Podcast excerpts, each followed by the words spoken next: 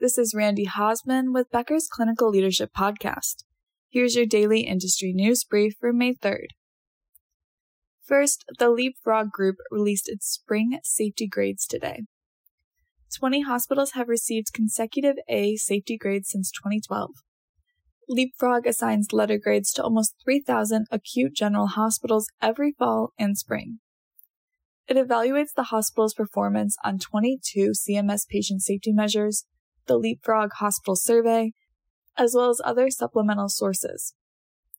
These safety grades are the only hospital ratings program that is solely based on the hospital's ability to protect patients from preventable errors, accidents, injuries, and infections. 20 hospitals achieved consecutive A grades, and less than 1% of hospitals were given an F. For the full list, please visit beckershospitalreview.com. Second, new data from the American Association of Colleges of Nursing shows enrollment in BSN programs fell 1.4% last year. This ends a 20 year period of growing enrollment. The AACN conducts a national survey of nursing schools with BSN and higher degrees on a yearly basis. Over 900 schools responded to the survey in the fall.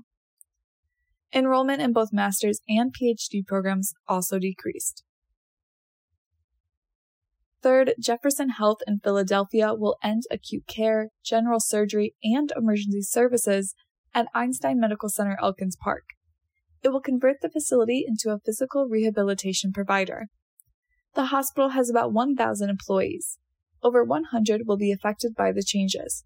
The system's goal is to retain all affected employees. Fourth, yesterday, the Wisconsin Supreme Court ruled to overturn a lower court order that required Aurora Healthcare to administer ivermectin to a COVID 19 patient. The 6 to 1 ruling states that the circuit court erroneously exercised its discretion. The circuit court did not cite any statute, case, or other law source. The lawsuit stems from an incident last year at a Wisconsin hospital. A patient was forced to be intubated. The patient's nephew asked physicians to give his uncle ivermectin. Experts say this treatment is ineffective against COVID 19. Physicians refused, and the nephew sued the hospital.